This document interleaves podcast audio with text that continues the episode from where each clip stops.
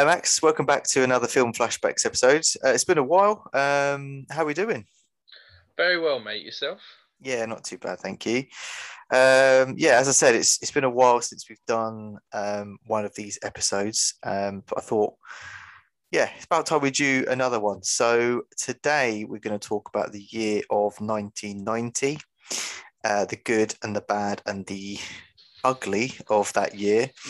Um, but before before we do that, uh, we've obviously spoken offline and we haven't actually done our uh, homework to watch each other's recommendations. So I thought we'd just talk briefly about what we've been watching recently.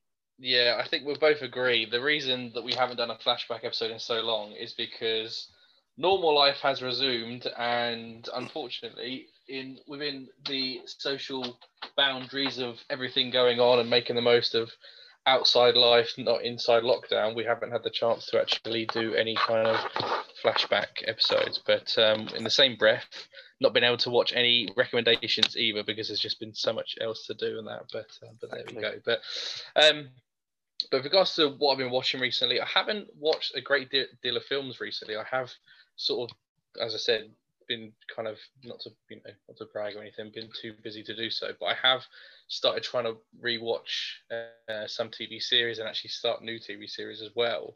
Um, and I have actually started watching American Horror Story. Yes, I saw um, this.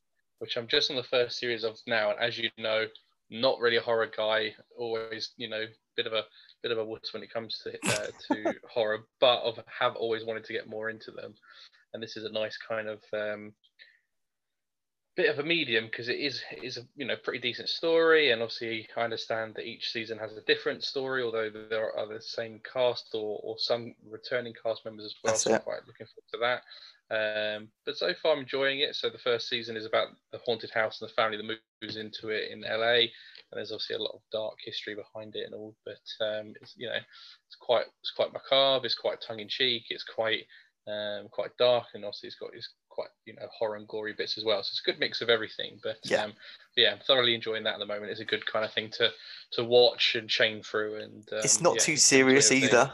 It's it is no. like you said, very tongue in cheek. Um, it knows what it is, and kind of messes about with some of the tropes, the horror tropes there are. Yeah, um, and it's and it's one of those things where it's got so much going on, but in a good way because it makes you want to watch to, to, understand what the hell is going on basically. So uh, yeah, yeah. No, I'm thoroughly enjoying that so far. Nice. Well, I've just come back from seeing the film of the year. Um, took my daughter to see Paw Patrol, the movie. I love that. I love the fact that you're using ch- your child to go and see films that you actually want to go and see. Exactly, exactly. Um, She's going, Dad, Dad, I don't want to see this. You're like, shut up. We have to see this. you will, you will like this film.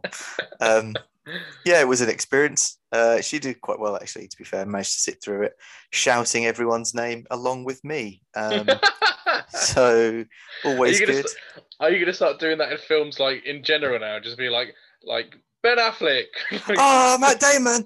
oh, Robert De Niro. but only when their credit comes on the screen, not, not when they just, come on the screen. Just, just reading the title sequences as they come up. um, but yeah, mostly. Um, well, now cinemas are absolutely rattling films out again, which is is great. Yeah. Um, this month already is I've managed to go quite a few times. Um, I know we obviously saw uh, Stillwater yes. recently, the recent Matt Damon film, which I think, yeah, it's okay. Yeah, I enjoy. I, I did. I did enjoy it. However, I think we both had the same feeling, which was it was a great story, good cast. It was about an hour t- too long than it should have been. There, there was yeah. a lot for what it because it all it's one of those films where it started off like okay, it wasn't really sure what was going on, and then it was like okay, here's the situation.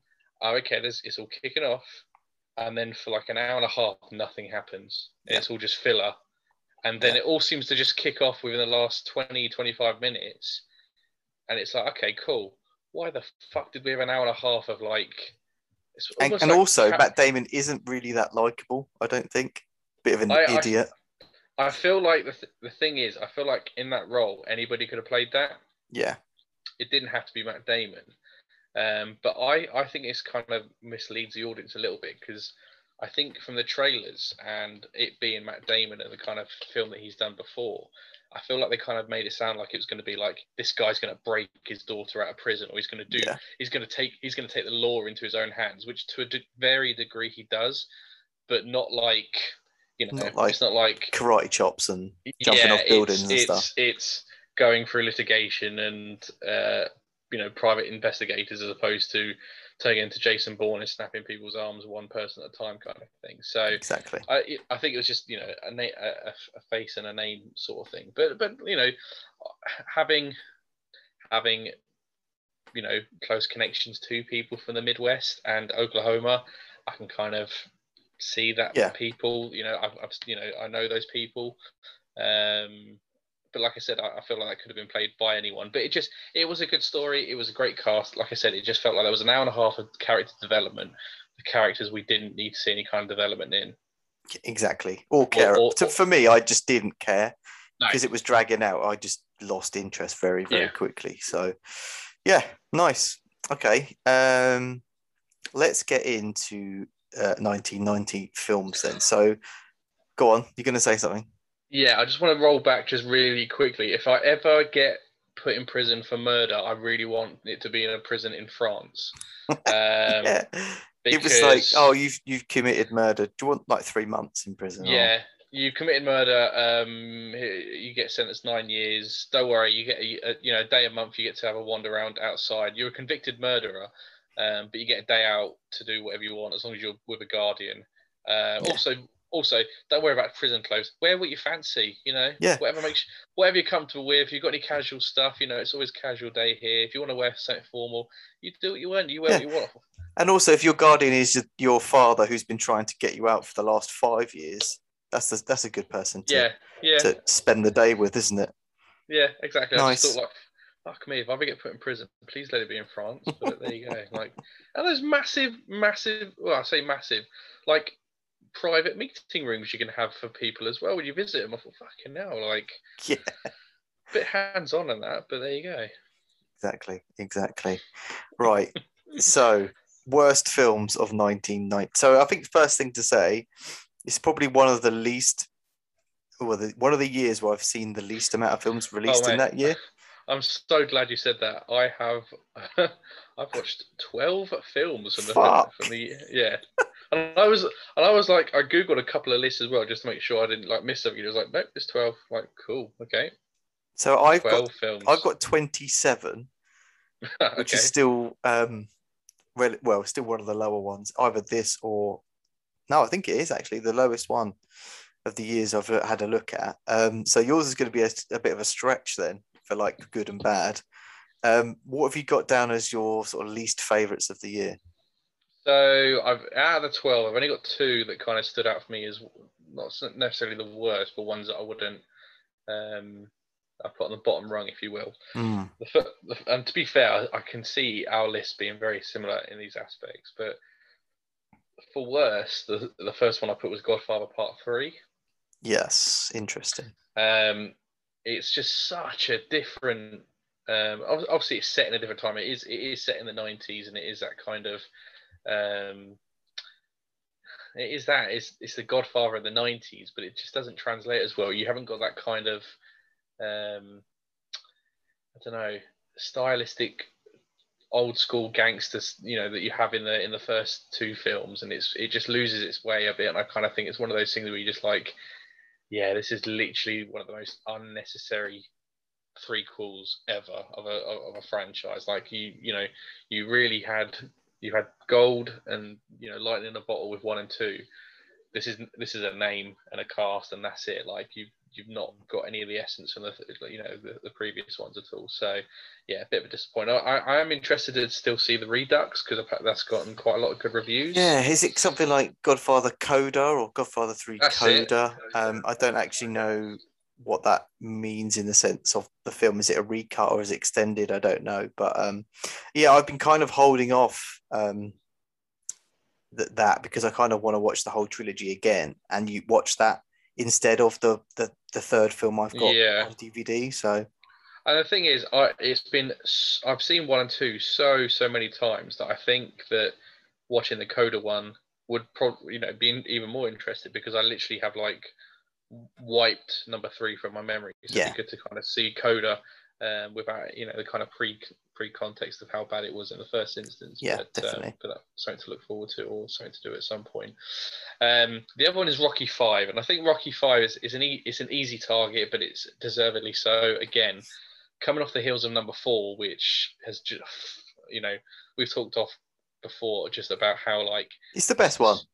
just the score alone for number four, the you know the Vince DiCola score that they have in that, and you know you got training montage and you know some of the some of the you know some of the soundtrack on that is just ridiculous, and then you come off the heels of number four, and you got number five where it's like it's all downhill for him. He loses his you know his money because of Paulie, and he ends up back in the you know back in the slums, and he's got Tommy Gunn who betrays him, and they have a street fight at the end, and he, he can't get signed off because of his injuries, and it's like okay, And if I remember, isn't there like a Don King wannabe, like Yeah, a, a like- parody version of Don King? don't touch me, I'll sue you. Like it's like it's just yeah, and then he gets hit, shock, and then what you probably don't know is off screen is he probably got sued and lost all your money, but there you go. but um, but yeah, again, really unnecessary. I think they were just you know turning it into a cash cow at that point, and it was one of those things where, like I said, coming off the heels of number four, we could have just ended it there and just had that epic, you know, finish for number four, and that would have been it. But um, Yeah, but there you go. Rocky Five exists. Yes, it's it's the worst one for sure. Um, oh yeah. yeah. Um, so yeah, that's one of mine, Rocky Five. Um, the other one, I've only got one really. I wouldn't say the others are bad. They're just not great. um, the other one I've got is Predator Two. okay. um, which is where Predator goes into uh, New York or somewhere. It's got Danny Glover in it. Um, uh, I'm just gonna have a look. I think oh, it's Los Angeles, um, and it's just it just shouldn't have been done really. Um, the, the first is so good. Uh, with Arnie and in the jungle and all that stuff, they've kind of changed that to a concrete jungle in LA, and um, I, I mean I don't really remember it. There's is there is one scene where he kind of gets more weapons to use, um, and that's about as cool as it gets. But other than Mm. that, it's pretty forgettable. Um, yeah, There is a like, looking at my list.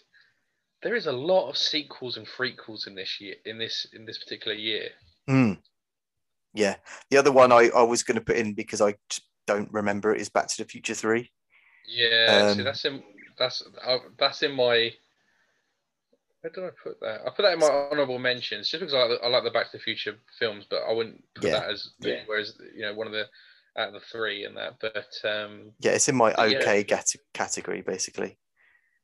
I don't really remember it that well, but yeah. Cool. Okay, right. Let's get on to the good stuff then. So I my list changed a lot actually because there's f- the flip side to that is there's quite a lot of good films I thought. Um, so my top five changed a lot. I've actually watched a few in prep for this um, Okay. because I wasn't sure on the ones that were on the cusp of it, just to see where I actually stood with it. Um, so yeah, it's it's a bit of a mixed bag, really. Um, I'll jump in and go first then. So my first film is called. Here's where I get my pretentious glasses on. Uh, La, go, Femme, La Femme Nikita. Have you Okay. seen this film? no, I I- I know of it though. It's brilliant. Um, it's um, Luc Besson, who's probably best known for Leon, Leon, Leon. Um, and basically, the, the basic plot is um, a beautiful felon is sentenced to life in prison for the murder of a policeman, but is given a second chance as a secret political assassin controlled by the government. So it's kind of is a lot of this is kind of similar to Leon as well.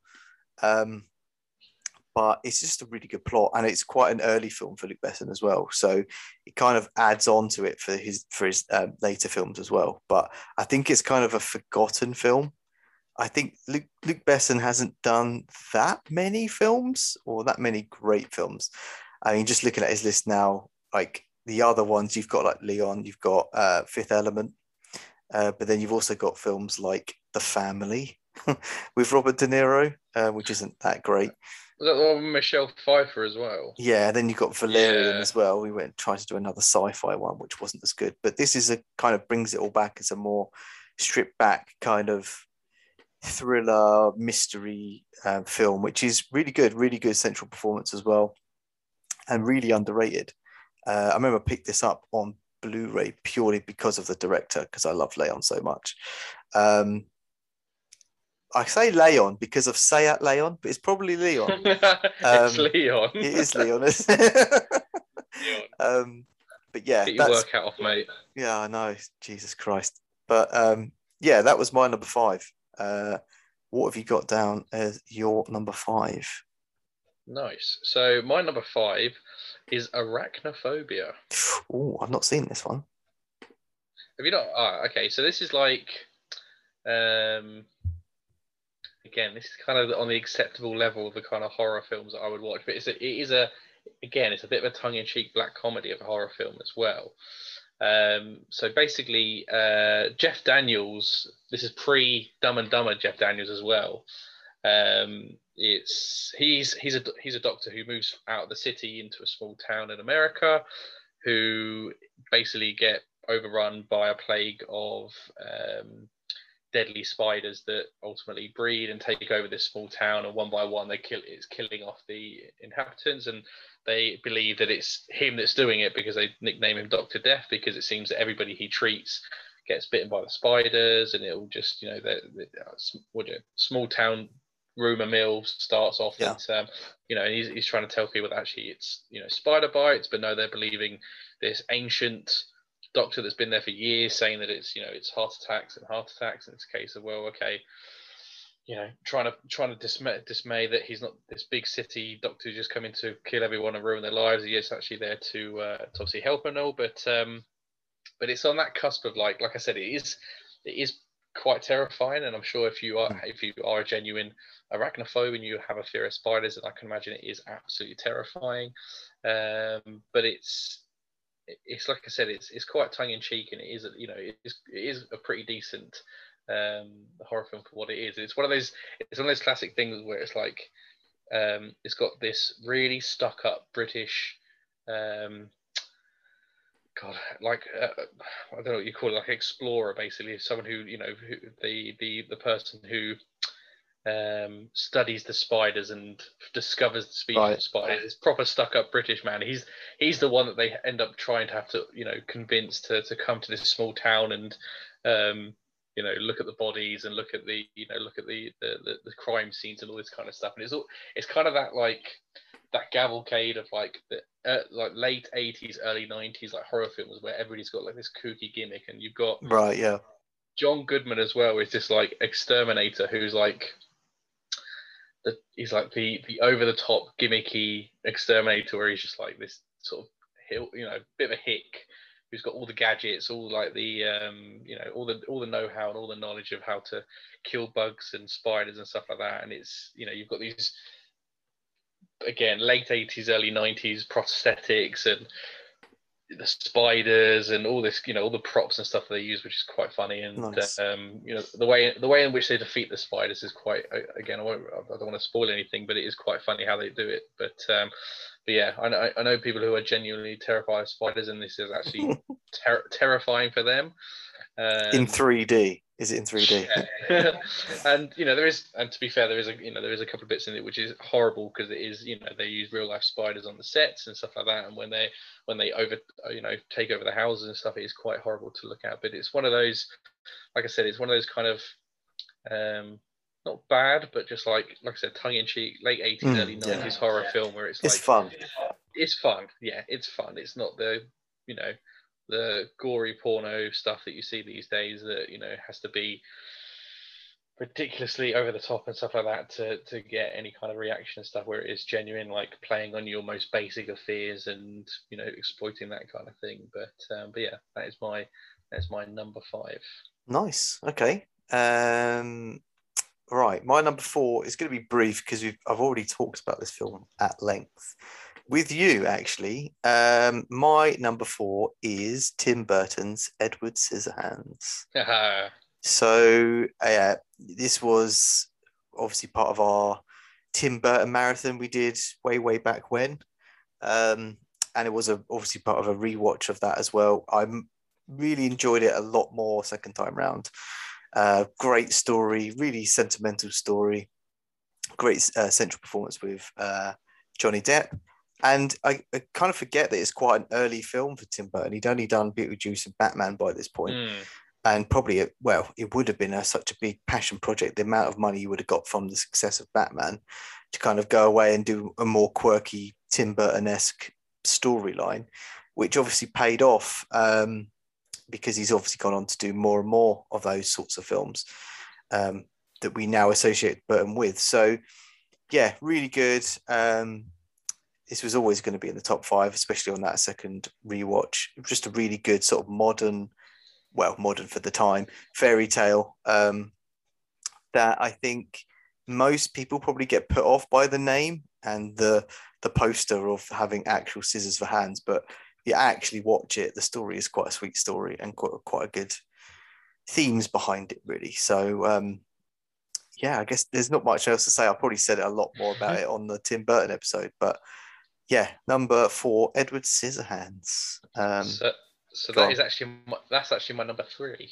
Oh, okay, okay. Throw, yeah. it, throw it to you then. And your thoughts. So yeah, you know, like you said, you know, we've talked to the length about this before, but it is it's one of those films where I think a lot of people it takes them by surprise. It certainly did with me the first time I ever saw it because I think you know again in the material, the, you know, the trailers, posts and stuff like that. I think it's supposed to be you know you get this image that he is not so much a villain, but he is you know maybe the the monster or the thing that's terrorizing people. Um, we talked about this in the you know the rewatch episode that actually he's the actual he's the most down to earth yeah thing in you know in the film and it's everybody else is a monster unfortunately because everybody around him either wants to exploit him or you know you know um just absolutely persecute him for for who he is stuff like that. And it is a case that he you know he is in his own world. You know obviously lives in the the big house that he lived with his dad who built him. And uh, you know sadly his dad passes away and it is a case that he's left on his own his own devices for however many years. And he's brought into society and it's society that rejects him. But he was yeah more than happy to just live out his days you know in this castle by himself and it, as i said you know when once he's brought into the you know into the real world unfortunately it's all the monsters that um, that exist in, in, in people's attitudes and uh, the way they are um, yeah so yeah it's, it's, it's kind of like a, a more up-to-date version of frankenstein to a degree Absolutely. Um, how they're just like instead of pitch, I think there even has there's people with pitchforks almost chasing them towards the end, oh, yeah. isn't there? Back to the Pretty castle. So it's very reminiscent of that story. But but it's it's he's a monster, but only because people created him as a monster. Yeah, yeah, only exactly. because people people portrayed him as a monster. But um, but yeah, uh, it is a it is a bittersweet story, and again, absolutely amazing score by um, Danny Elfman, who obviously done you know quite a lot of Bat, uh, Tim Burton's films, including the Batman score as well. Obviously, a lot of memorable um, you know mm. songs from that, and it's it's it's funny. It's always wondering. I always wonder which Christmas advert is going to use the the uh, Edward Scissorhands theme in each year. Ah, yeah.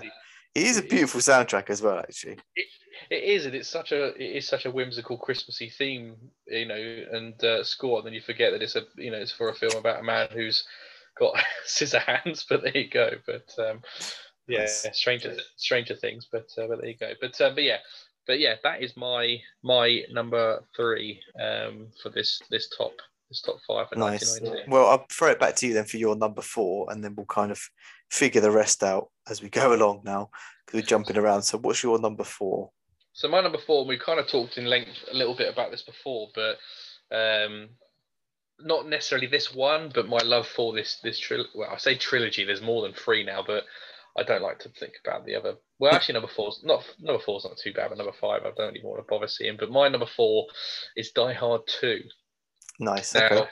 absolutely love the first Die Hard. Um, you know, I, I, I, think I've said at length before just how much I love that film, and you know, is one that I can rewatch time and time again and absolutely love. Die Hard Two you know, it's I feel like it's the lesser of the remember uh, memorable Die Hard films because again, Die Hard one, absolutely brilliant. Die Hard three, where he teams up with Samuel L. Jackson, is just absolutely fantastic. Um, and yeah, I just think number two might just be lost in the mix a little bit, Mm. um, or the or the less memorable one of the of you know of the franchise. But you know, number two, it's it's pretty much again they're all kind of centered around terrorist plots and stuff like that. But in this instance, it's at an airport as opposed to a skyscraper in this instance. But it is a case that there's um, you know the same kind of structure as it is with the other Die Hard films. It's you know John McClane played by Bruce Willis getting caught up in something that he wasn't supposed to be getting caught up. He just happened to be there, you know, be the man of the moment in that situation, and you know he's the uh, the uns- you know unlikely hero in this situation and taking taking it upon himself to um, take down the terrorists himself. There's you know a lot of good great action sequences, and I think you know this is one of those um, again quintessential sort of 90s action films that are up there with you know the likes of Con Air and Air Force One, again favorites of mine uh, for for those '90s action films, and that you know this fits in nicely with it as well. And again, it's hot off the heels Die Hard as well, so it um, it comes with that name, um, you know, that, that name brand of great action as well. But yeah, like I said, it's not it's not the it's not the best of them all, but for you know for the films I've seen in 1990, this is one of the ones that I, I do enjoy just because I do enjoy those Die Hard films. Yeah, I think I think this suffers from having something. Well, for me at least, something really memorable that makes it stand out. Other than it's just set. At, I think it's set at Christmas again, isn't it? Um, but it's just at an airport. Whereas you know, three has got the whole. You know, it's completely different to one. It's not set in one place. It's traveling around New York in a cab. Uh, four was kind of just the revival of the whole franchise, really, wasn't it? And kind of, st- kind of bringing it into a more modern um, uh, setting, using like technology a bit more and stuff like that. Um, I haven't seen what is it five, five or six. Yeah, I so I haven't seen where they go with it, but it kind of tails off. But yeah, this one gets lost because I don't think there's something that really stands out no, visually, like a, um, like an action set piece or anything. And that's a really good point. And I I rewatched these at uh, Christmas because I, I, I you know I, lo- I love the first one, but um I bought uh, I bought the I bought the box set just just after Christmas because I wanted to watch it more, and um, they were like ridiculous amount of money to rent them on Amazon. So I was like, might as well just own them because I always Yeah. like, you know I like watching them. So um, I bought them. I rewatched them. There was a part in number two where there's a, there's a twist, and I was like, I completely forgot about that. like, you know, like, I, like is there's just it's just not like I said, it's not as memorable as the other ones, and I think that you're right. There's no there's no set pieces or anything that's like too memorable. There's a lot of there's a lot that goes on. There's a lot that happens, but nothing that I was like, oh yeah, there's that one bit that like defines it from everything else. Yeah, is- exactly. there, there is one funny bit in it though, where like when the terrorists want to demonstrate just how in control they are of the airport and how they can like fuck up people's plans and all the flights and you know whatever they mess around with the uh, the tower and obviously that signals out to other planes you know about you know where they are and you know making sure that they land safely and they mess around with the sea levels so it, it's or, you know the ground level so the planes think that they are much higher than Ah, they really yeah, are. So when they remember go to land he's like you know they they messing around with the signals so the planes think they are still miles in the sky but actually they're you know close to the ground and obviously it's snowing and there's uh, bad visibility so they are guiding them in and they play it over the tannoy for everybody to listen and they can't do anything. They literally just have to listen to the terrorists guide this plane into the ground, which is pretty, you know, pretty horrific. And it is, you know, it just goes to show just how serious these guys are. But it's a British airline called Windsor Windsor Airline. And obviously everybody, you know, is overly British and you know the stewardesses are overly British and the pilots are overly British. And uh you know, this is like seconds before they crash and there's one there's one passenger who's quite nervy. And the stewardess is like, don't worry, we've made sure that we've made plenty of times to be able to get your next flight with no problem. And then it's like seconds later they crash and explode, and it's like it's like that's horrible. like it's just like it's like it's like you know, don't worry, you know, the, the one thing you shouldn't worry about is don't worry, you, you'll get your next flight. We've made sure arrangement is just like yeah, it's all right. You're about to burst into flames in like five seconds anyway, and that. So it's just like that's pretty horrible. That's like. Those that last moments of that person's life, they were just happy that okay, I'm going to make my connecting flight. That's okay, not anything else. But um, but yeah, that's just like the only bit that I thought, wow, that's pretty pretty messed up. And Horrific. Was, uh, pretty horrific at the same time. just quite funny, just being like, let's get rid of this really overly British airline. But there you go. Nice. Yeah, that's um yeah, It's just a shame with that one. It does get lost lost in the shuffle slightly. Um right, so that is back to me for my number three. So my number three is named after my favorite emotion, which is misery. Ha. Um I thought I, thought I thought I was going to say I didn't realize there's a film called Horniness, but not yet. Um misery. Um have you seen misery? uh, no, but I've seen it parodied in thousands of different TV shows. Damn. before. Okay, that's probably going to ruin your viewing of it now. It's Um, it's James Caan and um, Kathy Bates. yeah, that's it. It is brilliant. I didn't get a chance to watch this ahead of this, but I've seen this a few times. And sometimes when it's on telly, I'll, I'll go out my way to watch it. And I always seem to catch it. I, I mean, have you seen the sledgehammer scene? Uh, is this the bit where she breaks his leg just so Yeah. he, you can't? Yeah, I yeah. So, well, probably go on to the plot for those listening who probably don't know what the hell I'm talking about. Um, so it's a Stephen, famously a Stephen King uh, novel adapted into a film, uh, which follows Paul Sheldon, who's a writer who crashes his car and is found by Annie Wilkes, played by Kathy Bates, um, who is basically uh, Paul Sheldon, played by James Caan, his biggest number one fan to the point of being slightly unstable. And uh, basically i mean i'm i'm going into spoiler territory but this for me this is quite a, a popular film that people should know. Um, gets to the point where she cripples him using a sledgehammer um, on his ankles so he can write the book uh, again. So basically kills off misery is one of the characters that that paul sheldon writes about one of the main characters is killed off, I think, in one of the stories. Um, Doesn't But- she read his transcript of that for the book and like? yeah, while he's sort of knocked out and she's just not happy Yeah. with where it's going, and basically is forcing him to write the book in a certain way, which she just can't accept how the, the characters, the the fake written characters, um, are sort of uh, played out in the in that storyline. So keeps him captive um, and makes him write it in the way she wants him to write it. Um, it's great. It's a really good story. Um, I haven't read the book, but I've seen the film so many times. And like I said, when it's on telly, I always seem to catch it when it is the sledgehammer bit. Um, and it is quite hard to watch even now. Um, how they do it and they cut it just after what looks like the ankle's just like broken uh, is brutal. It's one of the most brutal scenes I think in in a horror film. Um, yeah, I'm a bit of a sucker for Stephen King adaptations as well. I, you know, there are some terrible ones, um, and actually, there isn't the only one of this year either. Well, I'll come on to that in honourable mentions. Um, but yeah, Misery is great. Um, I really recommend it. I'm hoping if you do watch it, that the parodies haven't killed it because it's one of those things, isn't it? We've probably watched so many. There's no doubt even a Simpsons reference, maybe. Um, I know, I know, Family Guy uh, parodied it, but I know that's the thing. It's one of those things, and we talked about this at length before. There's so many films that Simpsons, for example, are parody, which just like when you finally watch the film, it's like, ah, that's where this is from. Like, yeah, like, exactly. "Ah, But you can't you can't take it from." serious because they've already parried it, parodied it, and um, it's not. You can't you can't help but think of the No. funnier version, which is a shame. Yeah, I mean, it has killed Planet of the Apes for me quite a bit, but um, but in a good way. But but Yeah. yeah. I mean, you know, you say, you know, obviously, um, you know, she goes she goes insane because she's not happy with how these fake characters are being written and what their outcome is and wants them to rewrite them. Not gonna lie, mate.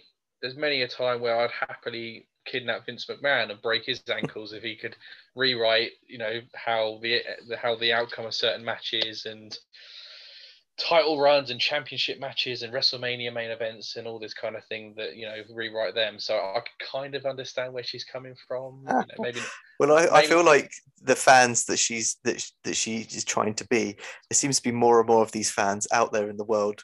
Oh um, mate, getting fan- people fa- cancelled. This is literally the Yeah. origin of cancelled culture. I was going to say fa- fa- fa- fandom for anything these days is dangerous because everyone can just obsess and find out where people live and just do whatever on these message boards and Twitter and all this kind of thing. So yeah, fandom is extremely be, dangerous in this That should be age, the so. uh, the the the modern day of this. remake.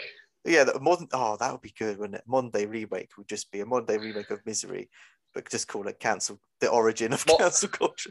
Modern day misery though would just be somebody tweeting at a celebrity that they're really obsessed with and then just Following the career refreshing the going down the page. pan. Yeah, the misery of just watching them refresh the page and not seeing anything, any reply or likes or any return on it all. That would make for an interesting watch, wouldn't it? Oh, right. So that was number my number three. So we've had your number three. So I guess that's my second pick now. So my second pick was one I did rewatch because I'd completely forgotten how I felt about the film. Um, I'd rated it relatively high before, but I actually rated it higher on a second watch. Um, and I don't know if you've seen this film, but this could be the one to go away and watch. Um, the film I've put number two is Jacob's Ladder. Oh, I saw this in the. I've seen this before, um, as in like in previous lists we've done. I'm sure there was something else, and it, this was one of the films that came up with. Possibly. Uh, um, it's also a wine, isn't it? no, Is that's it? Jacob's. That's Jacob's Creek. you wanker. it's also a wine called Jacob's Ladder. Melt. um, no, Jacob's Ladder is brilliant. I watched it again. It stars Tim Robbins is is the main character, and it's before um, Shawshank. Um, and who else? Oh, Ving Rhames is in this. He's probably known for as Marcellus Wallace from Pulp Fiction. Um, he's also in this as a relatively small part, actually. Jason Alexander also makes an appearance oh, I as well love Jason Alexander. which is brilliant. But the most shocking appearance that um, I have a feeling is probably in your list somewhere is a very young appearance from Macaulay Culkin, who plays um, Tim Robinson's son in this film. Does he play the ladder? he's just climbing a ladder. He's just tripping people up with ladders, um, which was uh, yeah, I didn't remember that at all. Um, but yeah, the plot of Jacob's Ladder is uh, basically Tim Robbins is a Vietnam vet who comes home. It's it's basically kind of dealing with PTSD before it, PTSD was a thing. Um, it's plagued by hallucinations and flashbacks to while he was at Vietnam, and things just start to get weird and creepy, and there's loads of disturbing images. Um, I was going to say, is this is, is it like a little bit horror-ish? I would say it's I would say the phrase that's used with this a lot is psychological horror. So it's not like Right, jump okay. scares, it's kind of messing Yeah. around with your head a bit and it's quite Okay. messed up in parts. The the best way I could put this is well, this kind of fact really, but this was a heavy inspiration on Silent Hill, the video game. So I know Oh, Silent Hill wow, is, okay. is is more is you know is definitely a horror. Um, Yeah. this is Is that- um, It's, it's that disturbing imagery kind of idea. yeah exactly Okay. and kind of what they represent and stuff like that. That's kind of what Silent Hill kind of got an inspiration from from this film and kind of ran with it and kind of took it to a next level in in the video games. Um, but you can kind of that's probably a really good like comparison or companion piece to this film to kind of get you an idea of what it's like. It's not like that the whole way through. It is very much a gradual thing and comes to a um, conclusion which I personally didn't expect, but I've seen some reviews where they where they believe that the the ending was quite obvious, but I, personally I didn't think it was. I perhaps was caught up in it a bit more, um, and yeah, it was a bit of a shock, really. Um, yeah, I think it's another quite underrated film.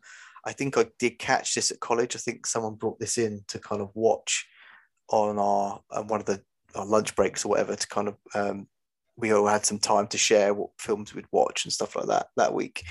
Um, I remember sort of coming in, sort of maybe just right at the start, and kind of sat through the whole thing.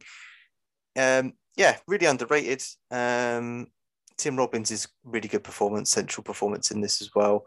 It's one of those early '90s films, uh, late '80s when it was filmed. That there's so many people. Oh, I know that person. He's from that. He's from that. There's so many of that went, in there. when, where they went on to be eventually.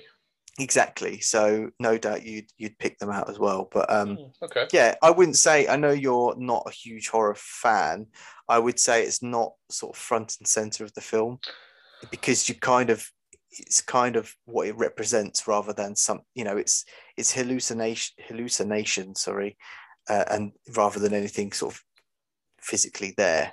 But there's Yeah. a lot of because jacob's ladder is as a term kind of looked into this a bit is a kind of biblical religious term as well. There's a lot of that um sim- symbolism throughout the film as well. So there's a lot you can kind of read into this. So there is an extra layer which i perhaps didn't pick up on the first time round but definitely did this time round. So there is quite a lot you can kind of read into it but yeah really really took me by surprise again how much i'd like this on a, a second viewing Hmm, okay, I'm adding it to the list.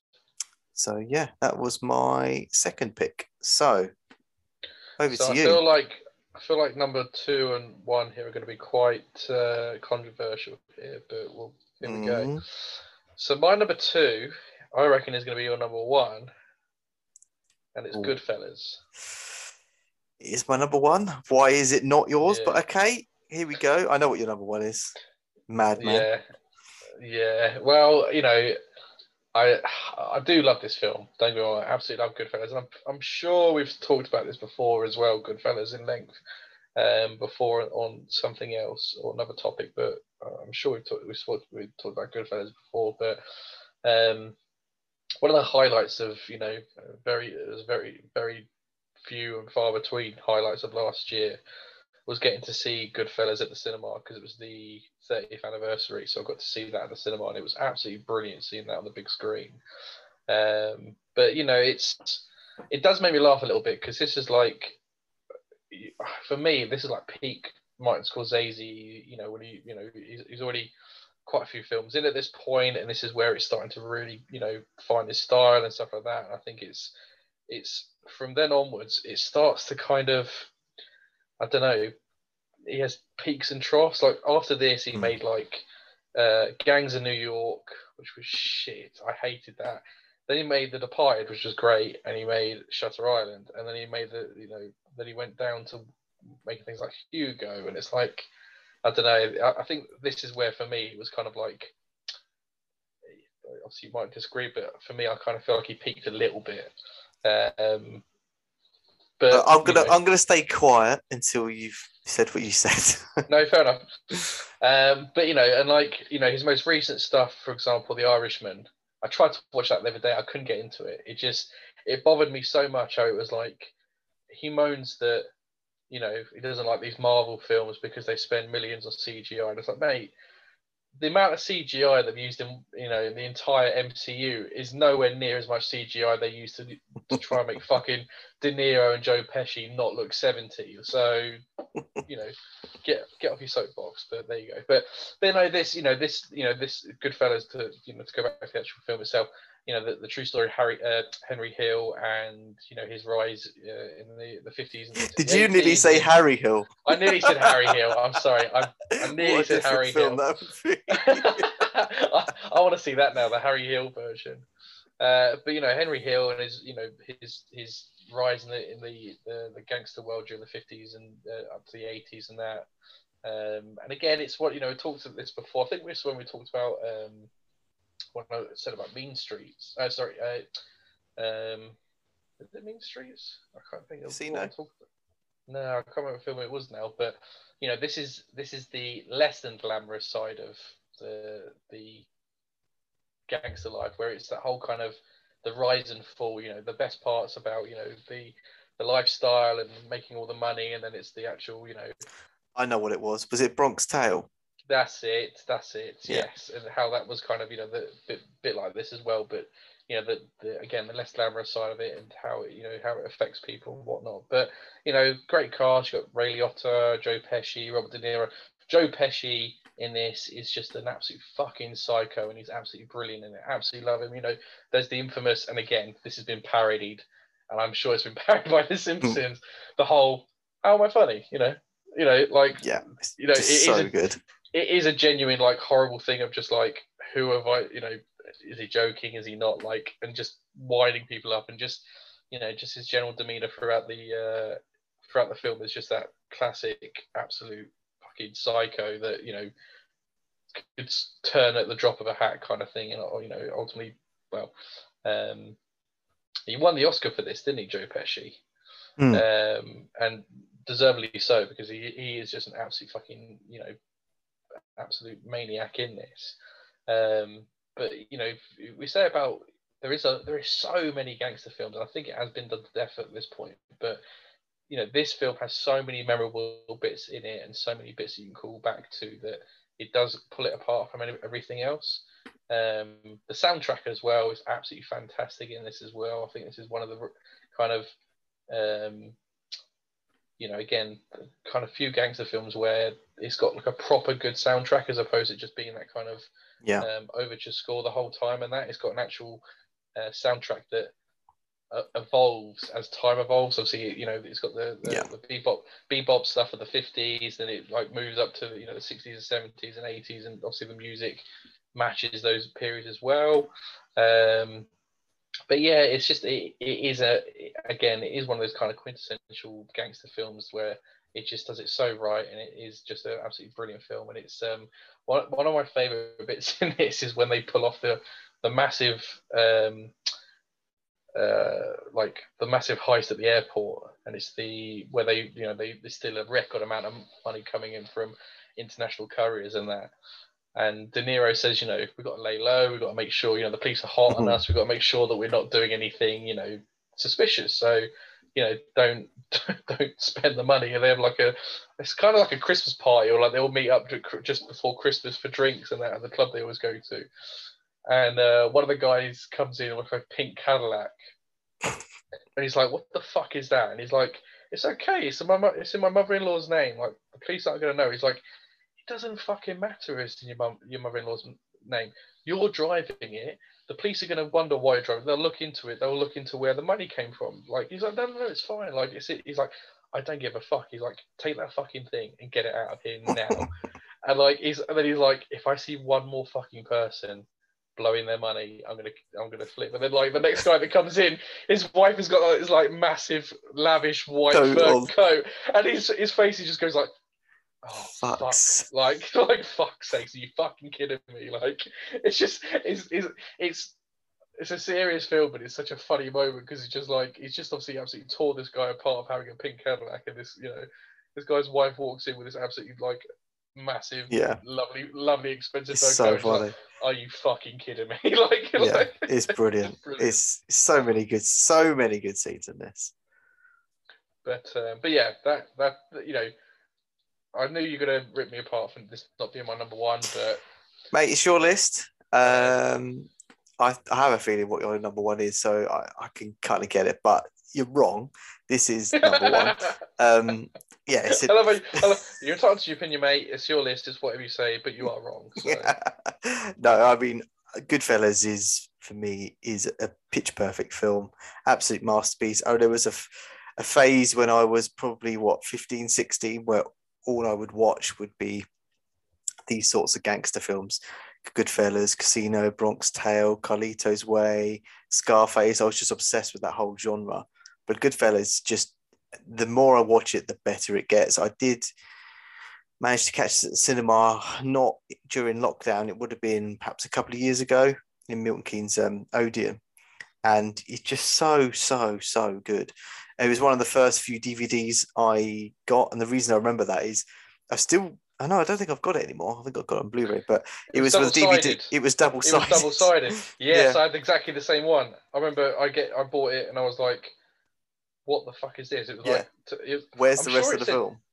that's it. I was like, in fact, that's how I found out because I just put it in, watched it, and it was like, "Now flip the disc over." I was like, "Sorry." It, yeah but it's Madness. kind of a thing of the past now. You don't really get that at all. No, um, I don't think. The thing is, I don't. I don't think I've ever had it with any other film. Though right? that's the only film. You know, I, I used to have hundreds yeah. and hundreds of DVDs, and that's the only film I think I ever had where yeah. it had that requirement to flip the disc. I always remember it's it's. I think it's around the scene. You know where um, he comes home they... and he goes across the street and he beats the guy up with the butt of yeah, his gun. Gu- yeah, yeah, yeah. I'm sure it's around that bit. Um, but yeah, I always remember that. But yeah, um, one of the greatest films. is what got me into liking uh, De Niro and Pesci, Liotta. Um, I think even Samuel Jackson has a very brief role in this yeah, as he's, well. he's their he's their driver that uh, that That's it. cost them. And just yeah one of the scenes that always stands out for me is when they've got i think it's um frank vincent's character. You know the whole shoe shoe shine box scene is brilliant Yeah. as well. And that is so tense. oh my god that's so tense. Um and they've got him in the trunk or in the boot.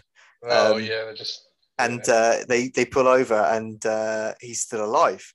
And they go over to have dinner at i can't remember who it is to them um, but the the it's woman Joe the old, Pesci's mum. no, it's Scorsese's mum. Oh, in the film, in the in the in the film, it is Yeah, the yeah, old yeah. woman in real life is Scorsese's mum. Oh, and they're talk- okay. Yeah, and they're talking about um, the bit that cracks up. He goes, "I love that painting. It's got one dog facing that one way, and the other dog faces the other way." it's like Joe Pesci, this serial killer madman, is obsessed with a, a, a painting with two dogs that- facing different ways. And that's why I think it's so good is the fact you can do something as horrible as stab a guy to death and choke him in a restaurant and be like, let's go get sent to eat at my mum's house. Like she'll make us food. Don't worry. Like let's just go get sent to eat. And then they, they, he goes, "Oh, can I take this massive fuck off knife, please?" And she's like, That "Why?" it, yeah. oh, there's a there's a deer. I run a deer and I want Let's to get its it. hoof.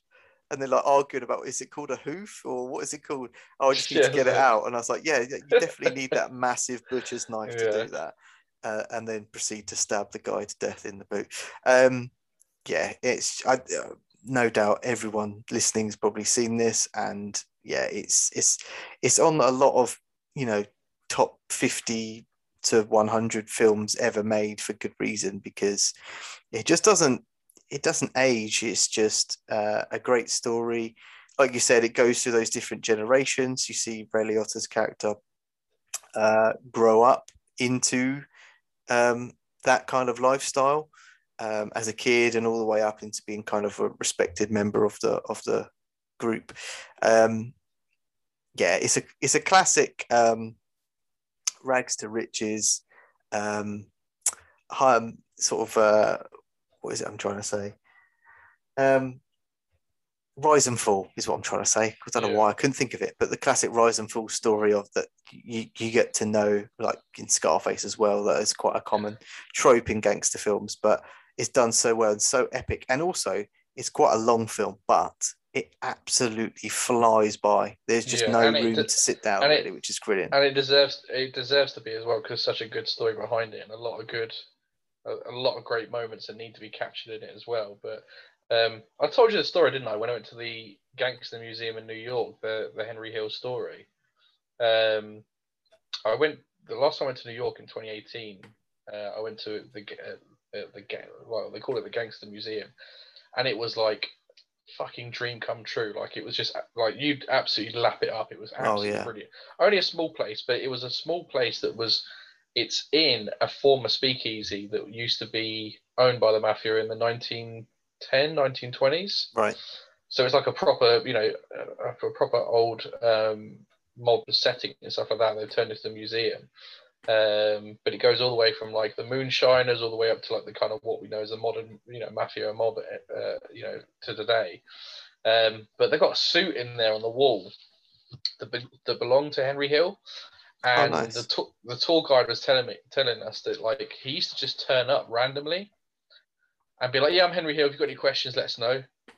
Oh, that's bad. like you know he just he just couldn't keep it to himself. And they were saying that like the us government spent millions and millions and millions because he was in witness protection.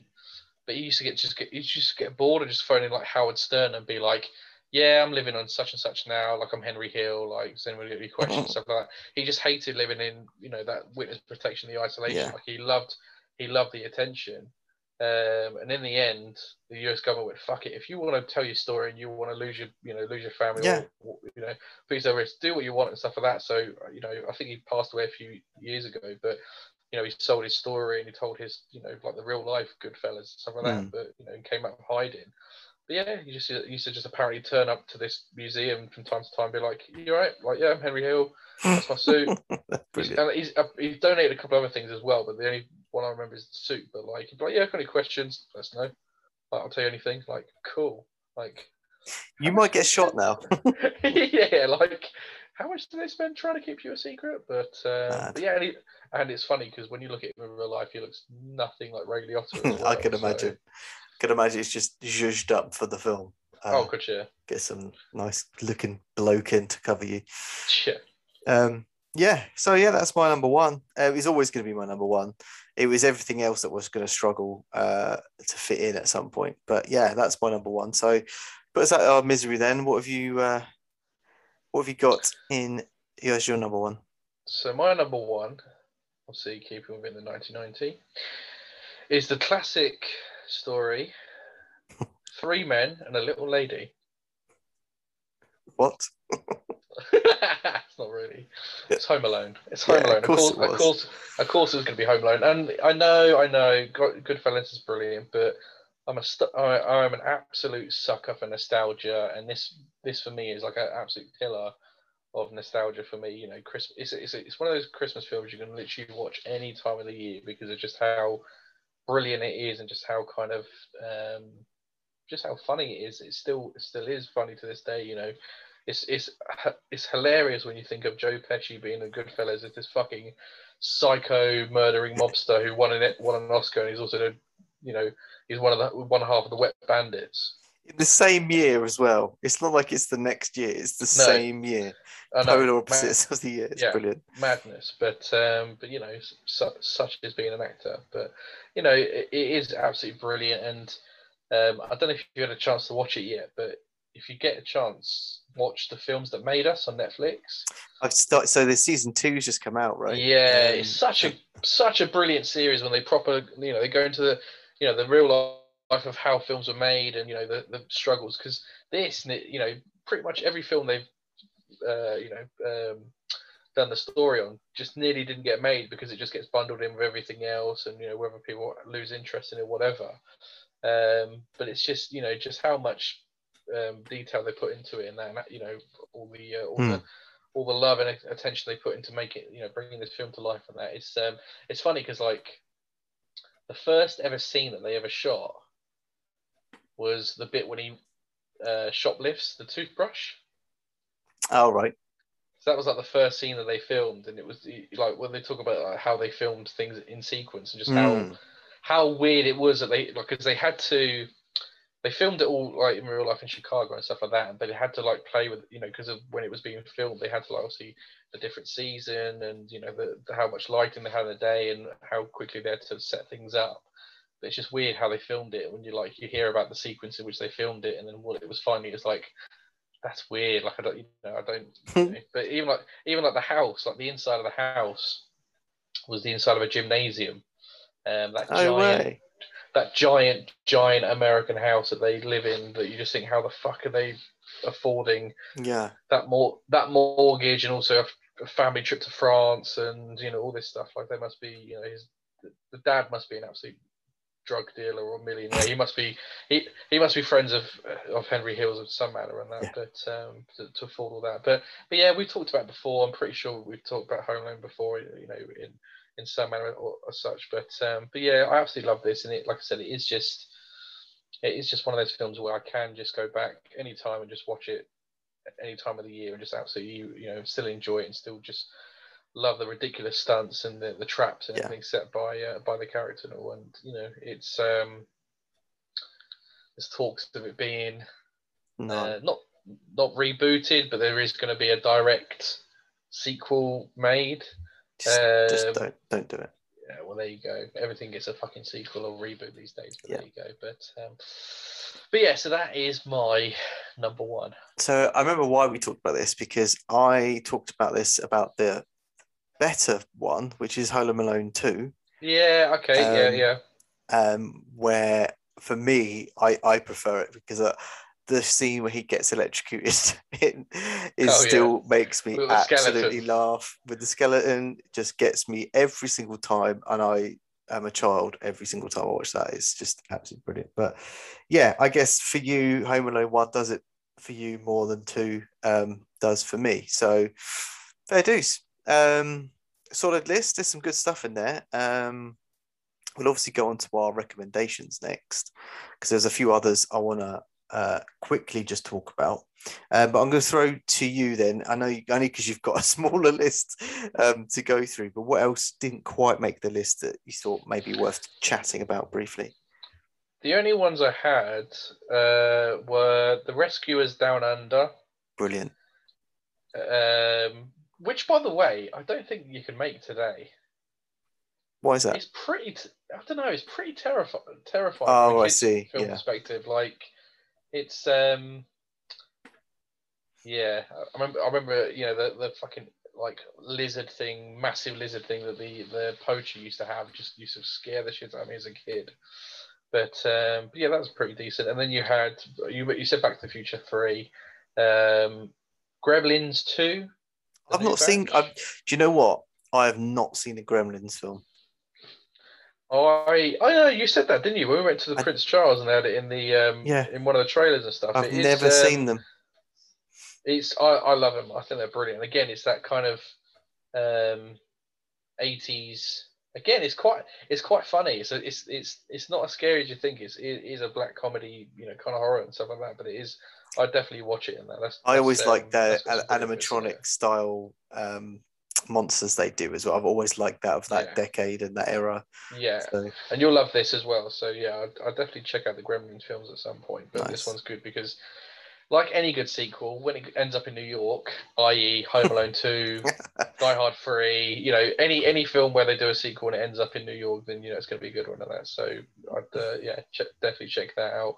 Uh, and the other one, I don't know if you ever saw this, but this is one of these films where I can't, for the life of me, remember how I watched it uh, for the first time. But as soon as I found out I could rent it, it was one of those films that was in the rotation of films that I would get rented, uh, you know, from time to time.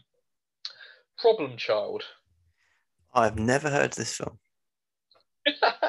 so I think maybe my cousin recommended it, or I don't Is it know, because you were a problem child? Yeah, they showed me it to show me the error of my ways, but I can't remember the life me. It must have been on like TV during the summer holidays or Christmas. You know when they used to do like when they when there was Christmas holidays or summer holidays, there'd always be Hmm. films on during the day for kids and stuff. I'm sure it must have been one of these, and I you know loved it. But it's basically this kid who um, he goes from foster home to foster home to foster home. He's you know as the title says, he's an absolute little shit, and he gets adopted by this family that, uh, or this you know this this childless couple that want a kid but they can't, so they they decide to adopt him, and just like his other families, he absolutely terrorizes them. But um, it's it's such a again, it's one of those films I don't know why I just loved it as a kid and like just you know absolutely you know like I said fell into the rotation of films that I would rent out from I think it was a library or choices video, whichever one it was that we used to get films from. Um, it's not got like a it's not got a very well known cast. Um, it's got some quite memorable people in it, um, but no, not, not like I don't think it is a, a very well known um, you know film for what it is. But it's got like John Ritter. Um, who you might you it's one of John Ritter's one of those guys. If you know saw him, you go, oh him, okay. Uh, that, that Um, classic. Yeah, and you got Michael Richards, who is Kramer from Seinfeld. Yeah. Um, I think I think that's pretty much it for like memorable people. Um, Gilbert Gottfried's actually in it. Do you know who Gilbert Gottfried is? I recognise the name. He's the you know the parrot from Aladdin, the guy who sounds like this. Oh, yeah. he's he's like the like the the the guy who like head of the foster home that like pawns him off onto families and stuff, and he's like, he's a great kid. oh, Like, I you know who this is. I'm looking at a picture of him. Yeah, I know yeah, this guy. so he's done like all different voices of stuff, but he's like the voice of the parrot in Aladdin. Um, that, that's the one that I can't remember him from. But but yeah, like I said, not really an ensemble cast, not very memorable. But it's one of those kids films that for some reason just absolutely clicked with me, and uh, yeah, that, that's uh, that's why it's in my honourable mentions. Nice. Um, so I've got quite a few, but I'm going to skim through them really quickly. I'm surprised you haven't mentioned this. I'm hope maybe it's because you haven't seen it, but Miller's Crossing, Coen Brothers movie. No, see, that's Um, another one. No, that's that's that's. Uh, I didn't want to listen too much to your Coen brothers episode because there's so many Coen films I still haven't watched, and that was one of them. Was like, I don't really want to know too Yeah, much about it. And that, fair but- dues. I won't say too much, but yeah, it's it's set during the 20s, late 20s, and it's that sort of Tommy gun kind of gangster, um, Oh, okay. which I love. Um, and yeah, it, again was when I was going through my bloody gangster phase. This was another one. Um, it's it's still got a Coen feel to it as well. Um, spin on on on the on the gangster genre. Um, but yeah, Gabriel Byrne's in there as the main character now, but Finney as well. Um, really good. Rec- I, I recommend you'd um, you'd go see that. I think that'd be up, Okay. really up your street. Um, few quick ones. Um, well, two Arnie films, Total Recall, uh, solid sci-fi film, um, which is got some great one-liners in, if only for Arnold Schwarzenegger to talk to himself or a version of himself, which is quite fun. Um, the other one, I'm guessing you haven't seen this, and if you haven't mentioned it, but Kindergarten Cop. No, see that's the thing. It is. Oh, I think I think I might have seen it, but not to the point where it's memorable enough to be like, oh yeah, Yeah. it's stuck in my mind that I've seen Kindergarten Cop. But I think I think uh, it's one of those films where I feel like I've seen it only because it's been on TV so many times say. that I, that I might have caught the end of it or most of it, but not seen the whole thing of it. But That's like Total completely Recall, fair. like Total Recall as well. So there's a lot of times where we've done these flashback episodes where I've seen films on the list where it's like I don't want to count it because I know I've probably seen most of it, but not enough to be like, yeah, I remember that or Mm. have seen it and stuff. But like even Total Recall, um, I've seen parts of it, but not enough to be able to like, oh yeah, I know it or what happens at the end, whatever. Yeah, Um, you said about Total Recall, the only thing that I can remember is the bird with the three tits, and the the guy's like filling them up, and he's like, "I wish I had a third hand" or something like that.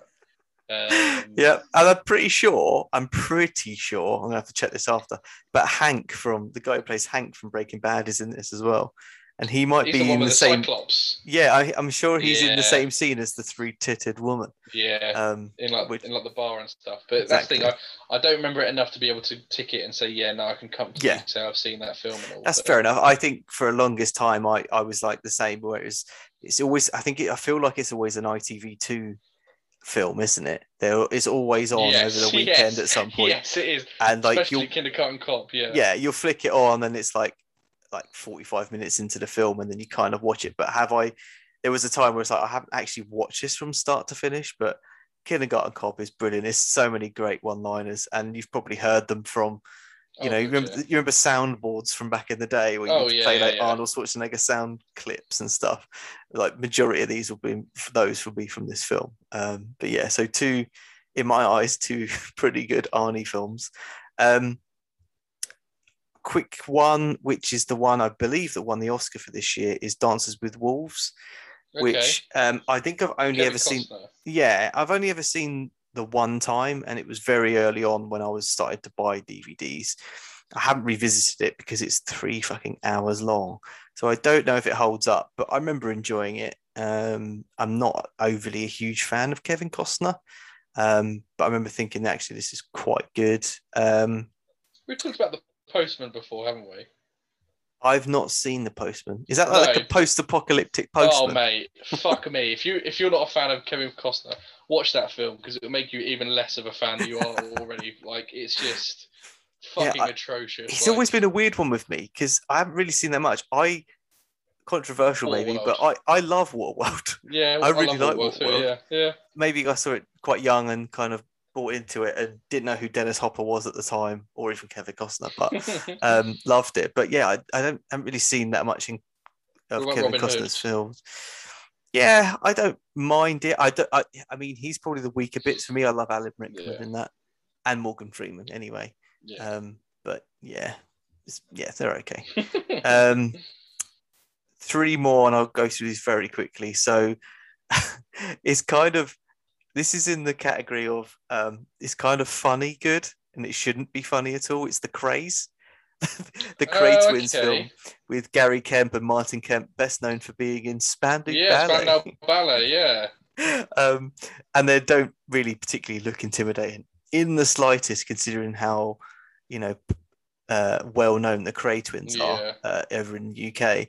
Um, but I remember watching it thinking it's kind of fun, it's kind of dumb, it's kind of funny in parts. Um, but yeah, it's fine.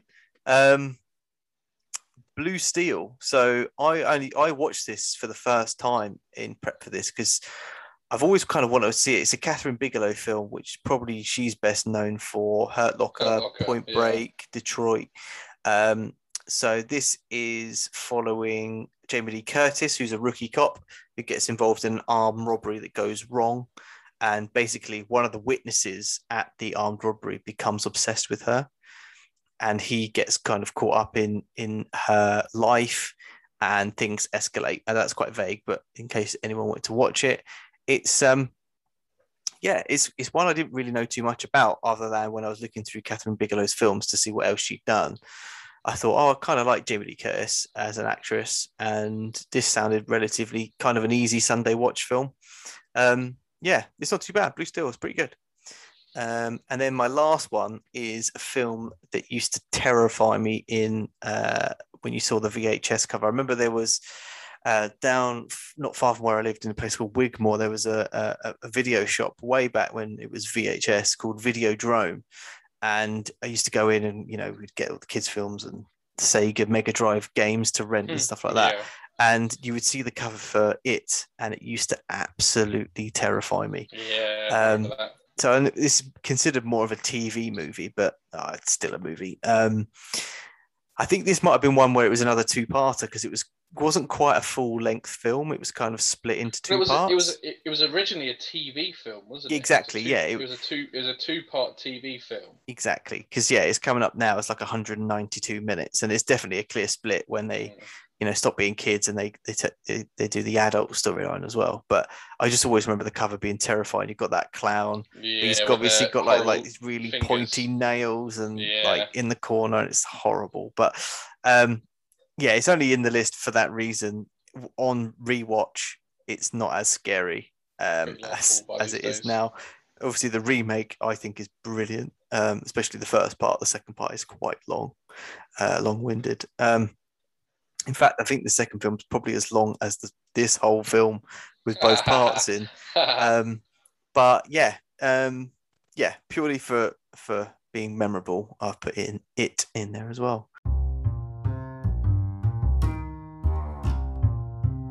So yeah, we've rattled through 1990. I don't think there's as strong a years as we've had. So um, some of the other years we've talked about. I know when it was like 2009, it was like 100 films we'd seen between us, or, or well, yeah, each I think Yeah, we've something both seen. Um, but yeah, so we've got through those today. So before we go, let's organise and let me check the next year we're going to cover. So the next year is oh a bit more recent, which is 2017. okay. So I have a feeling this is a really, really good year, and it's going to be quite tough from what I can think Yeah. back. it's Um, gonna be as always. I'm gonna go Google it and go, oh shit, is this. So Yeah. But it's, it's, it's it becomes that point where it's relatively fresh, where there's going to be a UK list. So my UK list of top tens of that year might be slightly different because they, you know, we're going by what let well, I'm going by what Letterboxd tells me it was released, but normally they're Yeah. US release dates, so there's going to be a kind of a, a blurred line of it. But hey, that's just makes things easier to do it that way. I had a bit of a sort of sort of unrelated but related. Looking at Stillwater earlier when I was uh, kind of making some notes, I had a bit of a moment earlier when I kind of fucking time flashed before me as the realization what year it is because obviously the girl in it, the daughter, was the little girl from um, Little Miss Sunshine, yes. and it said that she won and she was nominated for an Oscar when she was ten years old for that role, and I was like.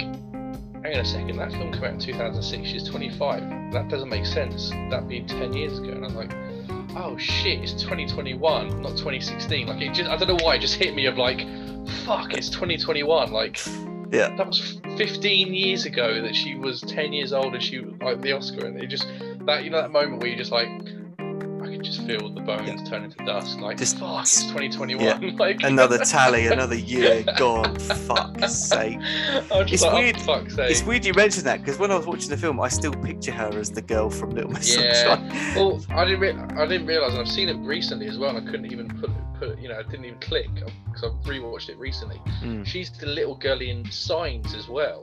Ah, yeah. And like that was 2002, and I just thought, fuck me. And then yeah, like I said, so that's what 19 years ago. Yeah, and yeah, that. it just it just it just hit me for a moment, just like 20, yeah, 2006. I was like, oh shit, it's 2021. That's 15 years ago. The penny dropped of like, fuck me, time is just it's just flying by. concept. Overrated. Um, yeah. yeah so so next year we'll cover is 2017 so there'll be plenty to go away and do our lists and i'll try and rewatch some ahead of time if i if, if i can I um think I feel like this is one of these years when like we definitely went and gone saw, saw some uh, Oscar bait ones. So. well i know there's a controversial one for sure and it's a it's a star wars film Oh fuck! Right. Okay. Yeah. I just feel like Yeah. Thanks for that, mate. Yeah. That's gonna be fun isn't it should i put it as my number one now or... We, mate, we still need. I, I still think we need to do that as a, a special, special episode one day. Well, maybe that, maybe that'll be the the, the the straw that breaks the camel's back, and we uh we it lights the it lights the debate up enough that we have to put it. might have to, we might have to just put a pin in it as we're ranting and clawing at our laptops to, at each other's face um, because it could get that Google. heated. Google searching your address and go and beat the shit. I tell you what. I tell you what. How about this? You've probably seen this more than me. I've only seen Last Jedi maybe once or twice. Let's definitely watch that again. Okay, ahead of that. Okay. And if we Yeah. if it goes into you know too much discussion, we'll have to have it as a edit it as a separate uh, thing. But yeah, I'll, let's do that as our homework then ahead of next one. I'll rewatch it. Like, I actually enjoy it. It's like, yeah, I've actually uh, tattoo. I've got a tattoo. it, like, I've got a tattoo of Luke Skywalker throwing away the lightsaber on my back. Uh, it's like a flip tattoo. When you fold my fucking flab, it turns into a like a flip, flip comic tattoo. All right. Well, let's consider that our homework then to do. Um, but yeah, so thanks again uh, for talking through that today. It's been good to get one of these done again. It's been a while. Um, but yeah, thanks again for doing that, and we'll chat next time on 2017. Looking forward to it, man. Thanks very much.